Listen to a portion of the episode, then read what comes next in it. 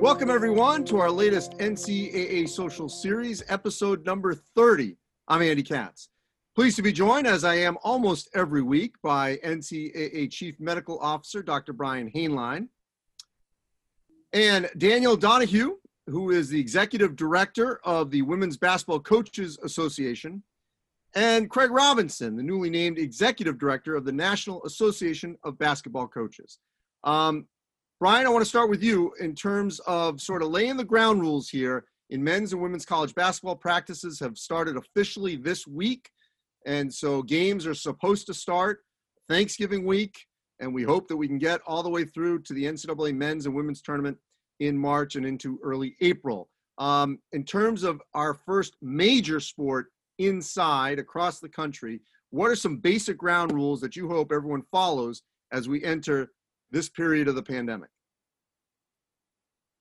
Well, uh, thanks, Andy, and actually, it's really a pleasure to be with Danielle and Craig too. We we we interact a lot on on these Zoom meetings, so it, it's it's great to all be together. You know, I think what we have to do is look at lessons learned, Andy, and that's really important. So, you know, there is a difference between basketball and outdoor sports, and and and you know that basketball is played in an indoor building, so that creates one issue that that I'll, I'll mention in, in a little bit. But what we've learned, you know, so far from the uh, let's look at the football season. Everyone was really frightened about what would happen during football play, but so far we don't have a documented case of transmission of virus during competition. And if we look at the cases that have happened, you look at the NFL, and if you look at the cases that have happened in college sports, you know, the positive cases are happening from outside of sports. So from those interactions where you're in close social encounters and and virtually universally, it's when individuals are not following the most basic rule of engagement. Always physically distance and always mask. If there's a team meeting, everyone is physically distanced and everyone is masked, but even more ideally, the team meetings are being held virtually. You know, we even have had some high profile events where one team had positive members and another team did not, and there was no transmission uh, that that happened. So that's the. It sounds simple, but if every single student athlete, every single core coach, every single tier one support staff, that they follow the most important way to mitigate COVID-19 risk, we would be well underway. And then the other thing is we are looking at basketball. The difference between basketball and, and, and football is that you are indoors. And so we know the CDC has said that there, um, there may be a, an increased risk of the ability to transmit COVID-19 um, indoors versus outdoors. So, so we have to be uh, more cautious from that point of view. And the nature of the interaction in, in basketball and, and football is, is, is, is different. There's a bit more of a close encounter. But even from that point of view, the really close encounters happen in, in seconds. They aren't prolonged over minutes. So it remains to be seen what the transmission risk will really be in that sport.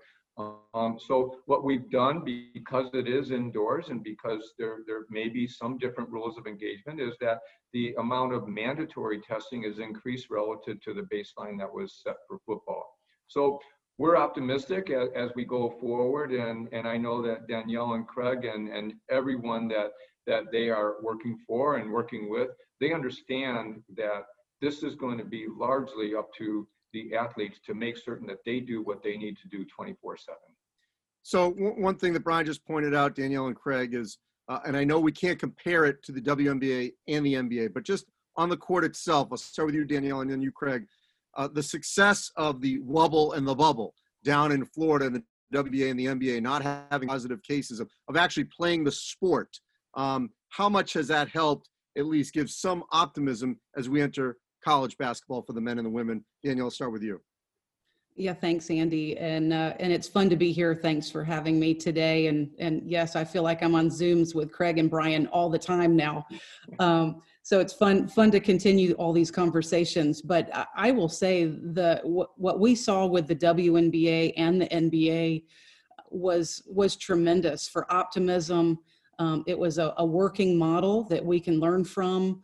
Uh, i know from a, just an excitement perspective on on the women's basketball side i mean there were there was so much social media the television ratings were off the charts the the players um, for the WNBA. I mean, we we were hearing lots of wonderful stories about how much they appreciated the health and safety being first priority, and then the ability to compete and compete um, at, at the highest level. And so that's that's what our sport is all about. It was very encouraging, uh, I think, for our our members across the collegiate landscape to be able to cheer on our professional um, colleagues and it, it, was incredible for optimism. So I, I, think we're entering into this time period um, with with an open mind with a lot of optimism. We're trying to learn um, from dr Hainline and and the experts and do our part uh, to continue to keep health and safety first.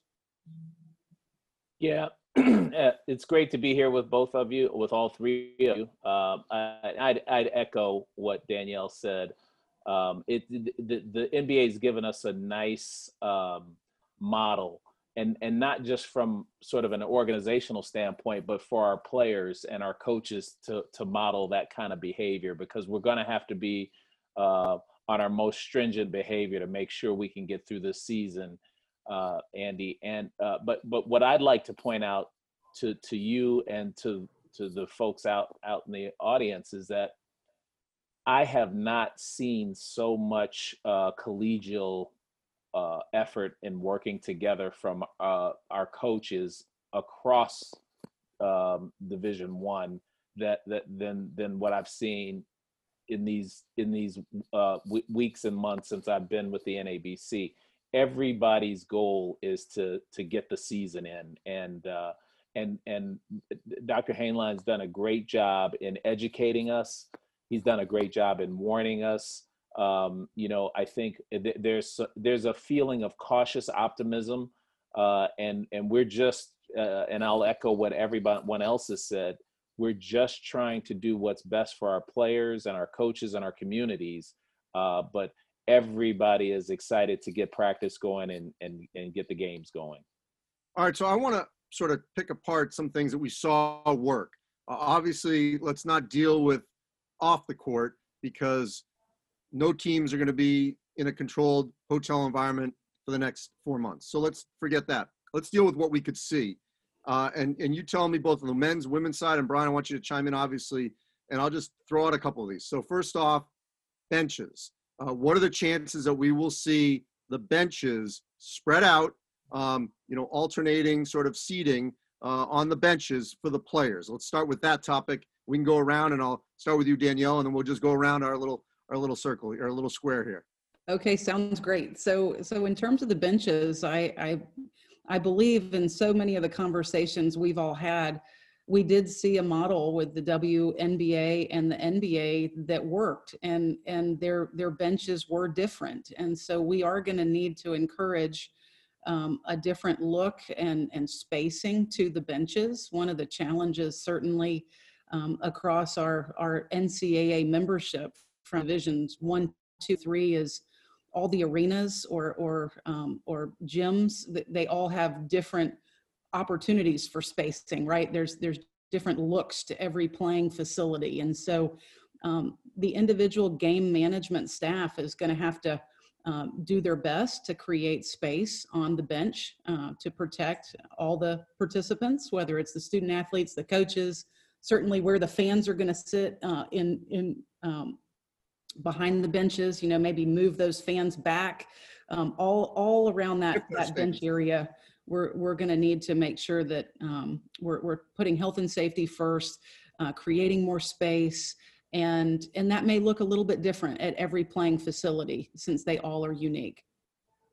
Yeah, and Andy, we had uh, uh, to, to, to look at this in another way. We, we just had JD Collins, the uh, head of officiating for the NCAA, talk to a group of our coaches and interacting with um, with with the bench from a ref standpoint is going to look different too, right? We've got to make sure our coaches remain socially distant and wear their mask when they're conversing with their with players and with the coaches. Um, and then there was a, a, a, something else that I noticed that the that the NBA and WNBA did uh, that made a whole lot of sense is even though they were socially distanced on the bench, players who weren't in the game, right? So like the the non-rotation players they all had masks on. The coaches who uh, weren't giving instruction all had masks on, and when they gave instruction, they pulled their mask da- down, gave instruction, and put their mask up. It, it just it gets back to what what what Dr. Hainline has said. If if we can socially distance and and stay masked up as as much as possible, we have a good chance of mitigating a lot of risk. So, Craig, I'm going to get to the officials here momentarily, but uh, Dr. Hainline, let me let me get back to you on that. What is the appropriate space in between seats or benches? Because we saw, you know, was a little different um, within the NBA benches in terms of uh, so they get excited, they pop up, they congregate. But to Craig's point, I think it's a great point that the players who weren't in the game or about to go into the game, they were wearing masks, and sort of the peripheral coaches were as well. But what's the proper spacing if if someone from game ops is watching this right now about trying to spread out the bench how much distance should there be well ideally uh, andy there would be six feet between players but i think if you do every other at a minimum every other chair with the requirement that you're masked that makes a huge difference. And and there may have to be some rules changes because as Danielle mentioned, you know, different arenas have different space allocations, and so we may have to go into an L-shaped space, and and that that requires a uh, an operational rules change. So so I will tell you as as, as we speak, actually, um, so your timing is is perfect. Uh, uh, Andy, that we're, we're actually reviewing, we meaning the NCAA COVID-19 Medical Advisory Group, um, we're reviewing a basketball operations uh, document. And so it includes everything from the spacing on the bench, the separation from the bench, and if there are going to be any spectators, the universal masking uh, while on the bench. You aren't going to see, uh, you know, someone with a water bottle going from person to person and, you know, putting it in, uh, spraying it into their mouth. Everyone's going to have their own water bottle, their own set of towels and and so it's it's going to be very different um, and, and quite orderly and and and as Craig said with you know the interaction with the officials that's that's going to be a different as well. So it, it, would be exceptionally difficult for the officials to mask during the game. I mean they're really like players. They're running up and down and and and you know the mask would become so wet as to be uh, non-functional anyway. But when there are the, the, the timeouts and, and those types of discussions, well, well, that's something, you know, when officials um, will likely be wearing masks. So everything is, is going to look different and it is going to, I think, have much of the look and feel of, of um, how, how the NBA, WNBA had, had put their benches together.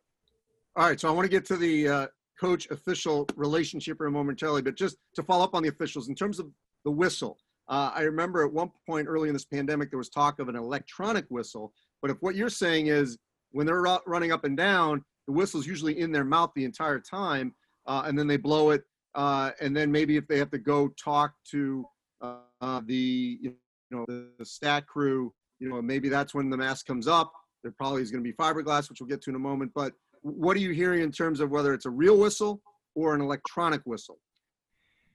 Yeah, so all the whistles are real, but uh, I just but um, you know the electronic whistles we haven't had great success with them in football and uh, what's really key is that when you want to stop play, you want to be certain that everyone hears the whistle and they stop what they're doing. That's a health and safety concern that sometimes is much greater than an infection safety concern.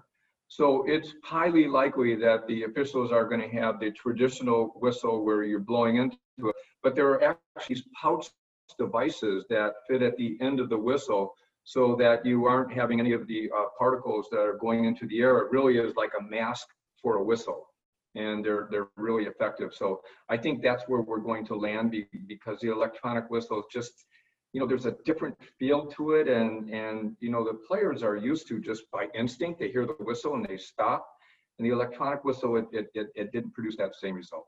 All right, so I want to get to this coach official relationship because we know in this sport, men and women, um, you know, there, there are plenty of iconic confrontations between uh, the head coach and the official. There's a lot of spray going on between both parties, going back and forth. Uh, Craig, we'll start with you. What have you counseled the coaches, the high profile Hall of Fame coaches, about how they need to interact with officials during this pandemic? Well, we've we've talked to them about comportment right from the start um, and and and how important it's going to be uh, number one because um, there, there, there's likely to be not many people in the arenas if there are people in the arenas. So sound is going to carry.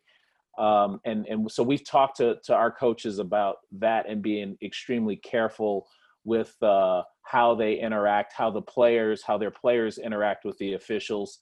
Um, and and and you you talked a little bit about what we've learned from the NBA. You know, the thing that I noticed about the uh, about the NBA is that they move the mics that are usually right there at the scores table and put them over to the other side. So you could still hear the sounds of the game but you couldn't quite hear what the players were saying like you would normally be able to hear with the crowd noise. So i think that's something to take a look at. Um, and, and and really it just um, it comes down to our coaches sort of changing uh, our behavior. And uh, and we're hoping to get a few of them to to kind of speak and and, and and do a do a video that will go out to all the rest of the coaches. If we could get some of our hall of fame coaches to do that i think that'd be really helpful. Danielle, on that relationship? Yeah, I'll, I'll just add, Andy, that um, we have had so many meetings with, with various committees, with coaches and officials um, on, on the committees. And I think there's a, there's a great respect from our coaches of, of the experience that the officials are going to have this year. Um, the officials are, they travel um, a lot of times alone or or they're they're going from city to city constantly for one game after another they're being crewed in in different crews of, of different people each night many times um, there's there's a number of uh, game operations in the sense of when when an official is supposed to arrive to the game when is an official supposed to be out on the floor when when is an official um, supposed to to do all all sorts of things. One one example would be we have a, a, a mechanic in the women's game where um, after a, a call is made before COVID, um, an official is supposed to go and stand by the coach, right, to be able to explain um, the call if if needed. And and so some of those mechanics are going to have to be different this year and, and create some of that space um, but but I will say, you know, back to my my beginning comment, um, I think there's a great respect from our coaches for what the officials are going to have to go through this year um, from a health and safety perspective, the extensive travel that they're going to have to go through now in this new environment, um, and and the real commitment to try to keep the officials safe. Um, and the players safe and the coaches safe and how do you do all of that um, in in a, a game operations situation, and and that's tough. It's it's going to be tough, and and as Dr. Hainline talked about, um, and Craig talked about it, it's going to take a lot of discipline, and just being very aware of our historical habits. They're going to have to evolve um, in this COVID time period. So. Um, I would just lean on, uh, there's a great respect and understanding of the importance of our officials, the need for our officials to also be um, have health and safety as a priority. Um, our, our coaches are committed to that as well. And, and then we all want to work really well together as a team um, to help the season be successful. So, Craig, Danielle brings up a great point, and there actually were a couple officials, if you remember, back in March that tested positive. Uh, once everything shut down, we heard about this after the fact in a couple of conference tournaments. Um, normally, officials are somewhat tied to specific conferences and they don't always live in that region. Now, they are independent contractors. That's a major difference between the NBA, WNBA, and college sports. So, Craig, what are the chances we could see these officials sort of cutting those conference ties to stay more regionalized so that they don't travel as much? And that may affect their salary because different leagues pay different prices. Yet, for their own safety and for the safety of the student athletes and the coaches, it may not be prudent for them to be flying from the Midwest to the East Coast and back or to the West Coast and really staying regionalized. Craig? Yeah, Andy, that's that's a great point, and we've talked about that in our groups, and and we're just uh, prepared, and we've been told by, uh, been counseled by the NCAA to be prepared, where you would usually not see the same official in in in a in, you'd see them once or twice a month. You know, this will be this this could be uh, a situation where you see the same official or officials for three games in a row, just depending on the logistics of travel and and uh, and COVID uh, outbreaks in and of itself. So, uh, and in in addition to that, we've also been counseled that you might have a couple of officials who are used to working in one conference, and you may have a third official who is a, a local or regional pickup that is in your area uh, and may not have the same experience as the other two officials. That might be your crew. But again, it comes back to we all are trying to stay as flexible as possible. We're trying to be as team oriented as possible. And we're, we're just trying to make our way through this so we can have a season. So Brian, uh, I, this is my counter to I talk to coaches literally every day, and um, you know one of the things that uh, and said, well, how am I supposed to talk to my team with a mask on? You know, we're in the huddle, it's heated, game's close, and all that. And my counter is, well, normally you have to talk loud because there's a crowd, and it gets really loud. Uh, you know, we may have piped in music and things like that, but you know, if we have any fans, it's certainly not going to be what we're used to at Cameron or Phog Allen or anything like that. But what would be your counsel, Brian, to these coaches who say, when we get in that huddle and I really want to express myself, how can I do it with a mask on? Well, I would practice a lot with a mask. and um, it sounds like I'm being facetious, but you know when you when you really get used to wearing a mask i mean it used to be look i mean i'm i'm, I'm in new york now and everyone wears a mask and um, you, you, know the museums are, are now opening and it's 25% people wear masks. And it used to be you know it was really uncomfortable with a mask. You didn't like it. Now you wear a mask all day long and it's fine. You interact with your neighbors and and you speak in mass and the coaches honestly i i really believe that you have to practice doing that. Because part of it is the perception that you can't be heard. Part of it is that you know the the emotions that you're really trying to display which a lot of it is through how your facial muscles contract in different ways. You know you're going to have to let that go and as you mentioned, as, as, as, others mentioned, you know, the, the, the noise in the background will be a lot different. And so there's every reason to believe that you should be able to do that. So it's just one more step that we have to do. You know, and, and in some ways, you know, uh, uh, it's kind of like a fire drill practice, you know, where you have to keep repeating it because in the heat of the moment, the emotions take over, there's going to have to be a lot of repetitious behavior. As Danielle and Craig talked about, you know, it's new behavior, it's learned behavior, and and they should be starting now. So Danielle and Craig, I mean, what are you hearing? I mean, we've got Hall of Famers on all sides, whether it's Gino or Kim Mulkey or Tara VanDerveer or and you know Coach K, Boeheim, Roy. I mean, Cal. What are you hearing from these figures about wearing a mask during games, during timeouts, uh, for their own health and health and safety, in addition to everyone around them. I'll start with you, Danielle. Well, I, I can tell you from the conversations that we've had with our board, with our, uh, we have internal working groups and committees and conference captains and all sorts of different groups where we're getting feedback.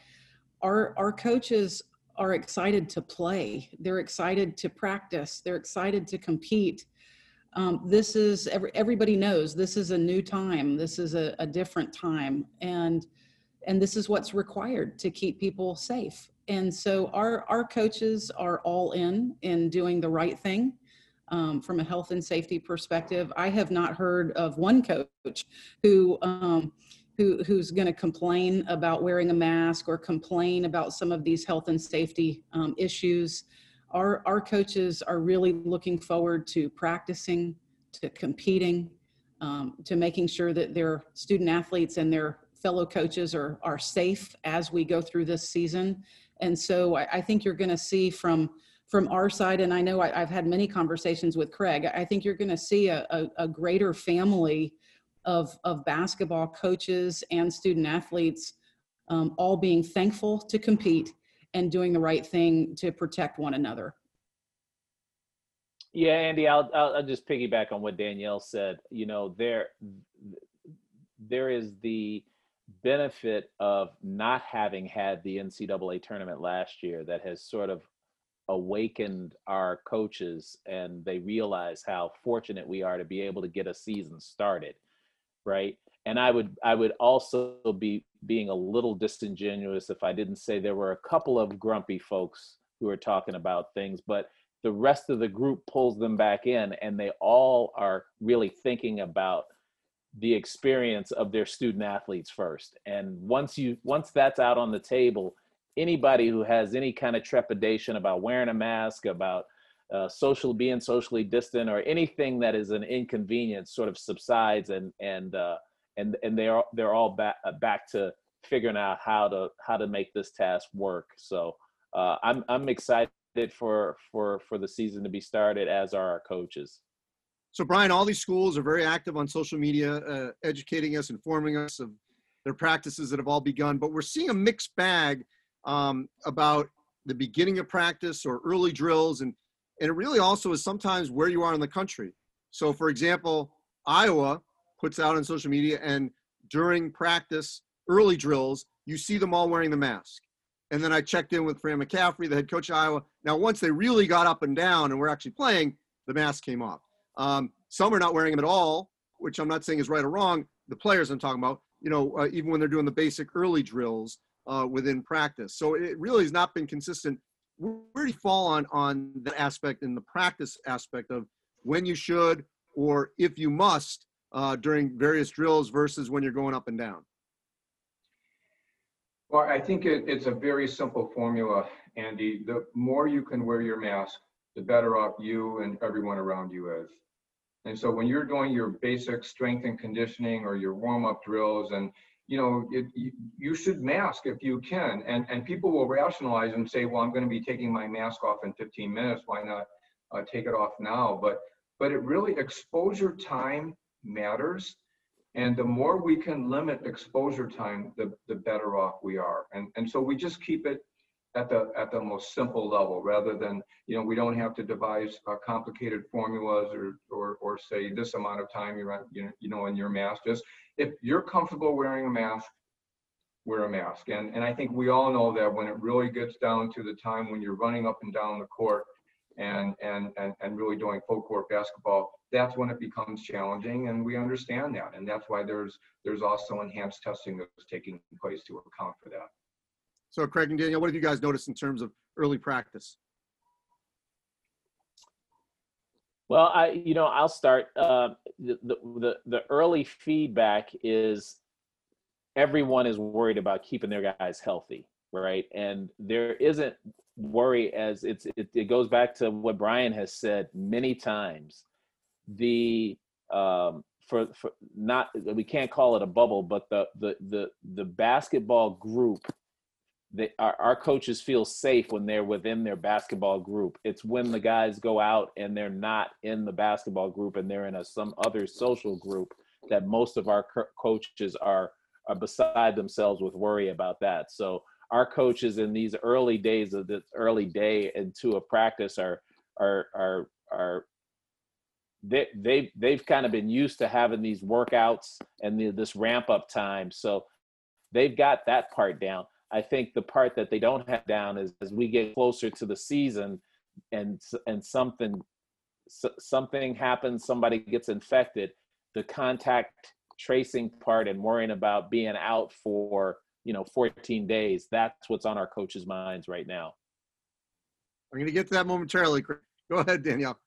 Yeah, the only other thing I would add, and I, I agree with everything that's been said um, on on the women's side, we we are hearing um, just there's a lot of stress um, just with all the uncertainty, all the um, not not knowing everything definitively right about the season. There's there's still um, decisions to be made. There's still uncertainty to navigate, and and and some of our student athletes are really going through a lot of of, of personal and emotional stress. Um, our, our coaches are trying to do their very best to care for their student athletes um, from a mental health perspective and, and, and encouraging them through this time. Um, this is such a difficult time for all of us. We've never been through anything like this, any of us. Um, so to, to go through this period, uh, certainly with student athletes who have worked so hard to get to where they are and and compete at this elite level um, it, it, it's incredibly stressful for them to to navigate all of the uncertainty. And so we we are um, working with our coaches to try to help them then um, help serve the student athletes uh, through this difficult time. And and i think everybody is is really as, craig said just a moment ago you know that student athlete experience is so important to all of us um, and, and our coaches are really trying to make sure that, that from a mental health perspective, we are also addressing um, some of these needs that, that many of our athletes, the challenges they're facing. Yeah, no question. We, we've addressed that many times on the social series uh, at length. Um, one other quick topic before we end with contact tracing, uh, and that is especially in women's basketball, and then Craig um, with the managers, but in women's basketball, we have seen for a long time, we've seen practice players and a lot of times they are men. Um, and that has really helped the women's game. But now we're really dealing with limited numbers in the space, in that gym. And this affects GAs and managers, even more so maybe on the men's side. But what is happening with those practice players on the women's side? Because that really could affect, you know, getting ready for the season, Danielle. Well, the great point, Andy, and certainly on, on the women's side, we we have always, um, since we've had practice players, we have used them wisely, and it has allowed our um, our players to go up against bigger, faster, stronger um, men, and and it has elevated our women's game quickly. Um, this year, you're you're not going to see practice players. Um, we're we're really trying to keep that tier one bubble as small as possible for health and safety reasons. And so that that tier one group is um, is is the the core of your program. You know, your student athletes, your coaches, um, and and just the support staff that is necessary to facilitate the season. Um, so you're you're going to see a, a, lot of coaches jumping in on drills. You're going to see um, some managers and and different individuals that are support staff people actually likely doing managerial duties. Um, but it will be a much smaller group that's around those student athletes to protect them.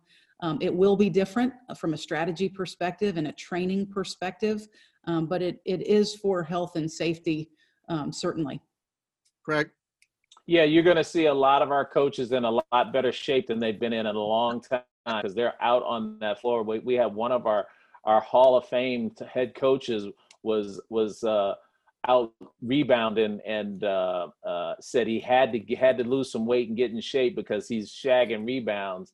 And I feel what I, I feel sorry for the poor kid who was missing the shots and had him running all over the court because I know that that couldn't have been good. So Brian, I want to end with contact tracing. We've talked about this for weeks. Uh, it is a major issue. We're seeing it happen, obviously, right now in college football. We've seen it in the NFL. Um, you know, there are products out there. Uh, the SEC is using a product where you can put it in your uniform and actually will determine how long you were next to a particular player on, you know, uh, whether you're a defensive lineman and maybe you never even came across the quarterback and the quarterback ended up testing positive. On the basketball side, I know this is something that, uh, you know, high profile schools are looking at in the SEC, especially where okay, maybe my postman is against the other post, but you know what? He never even came into contact with that guard on the other team who tested. And so we can really break down minute by minute. Um, what are we seeing in terms of that aspect from the game perspective of trying to really limit contact tracing? And if someone is positive from another team and you play that team three days ago, you may not have to sit because really, when you break it down, you were barely with or next to that particular player. Yeah, it's a great point, Andy. And, uh, you, you know, I'll tell you, if we, uh, again, football is a very different sport, but um, when that was being utilized, uh, it still is by from schools, but with, and, and with the NFL as well. You know, what they really found is that, that what was happening in the athletics realm was not really relevant. It was always outside of the athletics realm. So that's where the contact tracing becomes very important. But using these instruments is fine, but what's even more important is that there's a large number of contact tracers on campus who are properly trained, that there's an incredible relationship established with the local public health authority, that that individual understands that you're using this device so it helps you uh, you know, have a, have a better sense of who came into prolonged contact or repetitive contact over a long period of time with someone. And that local public health authority person then needs to accept that. And some will and some won't. And that's the problem uh, uh, uh, across this country is that as you go in different municipalities, some have a, a, a, an attitude that, look, you were around that person, you're in quarantine, and others are very willing to work with the individuals who are coming up with creative solutions. So it really the best advice, and, and this is what Danielle and Craig are, are emphasizing with their coaches, make certain that there is a very, very well-established relationship with the local public health authority so that they can work with you as you're trying to work through this really complicated issue of contact tracing. So Danielle and Craig, I'll give you guys the last word on contact tracing. What are you hearing from your coaches, Danielle? Well, what, what we're hearing is um, similar to Andy, what you uh, initiated in, in terms of this line of questioning. And certainly Dr. Hainline has reinforced this on every call that we've been on, uh, working through all of this. It, it's different in every area of the country. It's different depending on what state you're in. It's different depending on what, what university you're, you're, you're at and, and representing. Um, so all of these relationships are vital. Um, everyone is committed to them, but it, it does look different in the different parts of the country that you're in and, and how you would facilitate um, not only the, the guidelines of what your state is going through, but, but certainly how your, um, your institution will do the contact tracing. I, I know in a lot of the committee uh, meetings that I've been in, there have been uh, coaches that have described what what is already going on on their campuses. Um, and it's extensive. It is it is it is a big commitment. It is extensive. Um, and it's certainly there. There's there's protocols there that are already established to make sure that um, that again health and safety is number one. And there's a way to be able to trace um, the the outbreaks and and how to protect those that um, that are still healthy.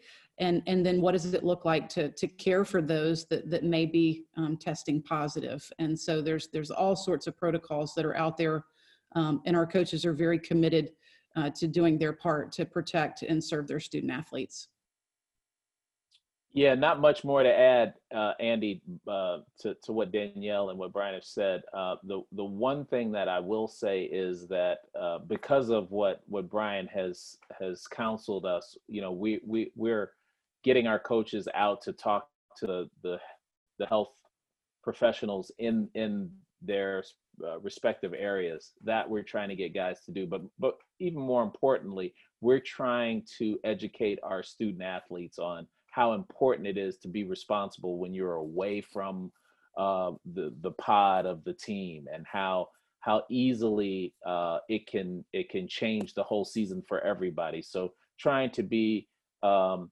trying to to emphasize being unselfish when you are not with your team is is a big part of this. And and our coaches are doing doing a, a great job of of conveying that to their teams. Mm-hmm. All right so a couple overall lessons learned and things to look forward to spaced out benches officials uh, wearing masks when they talk to coaches um, usually use they will be likely using the regular whistle coaches wearing masks when they're talking to officials, talking to their team. These are all things that be prepared. We're going to see that this season so that we have a season leading up to the respective men's and women's NCAA tournaments in March and early April. Danielle Donehew, Executive Director of the Women's Basketball Coaches Association, Craig Robinson, Executive Director of the National Association of Basketball Coaches, and Dr. Brian Hainline, the NCAA Chief Medical Officer. As always, appreciate all of you. Uh, this was once again informational, educational, hopefully everyone out there is taking this all in because there will be changes, but there has to be changes if we're going to have the season that we all want during this pandemic. This is episode number 30. You can go to ncaa.org slash social series to see all our episodes archived. We've been covering a variety of topics from COVID to social justice to mental health over the last, whatever this is, six or seven months since this all began. We'll talk again next week. Stay safe, everyone.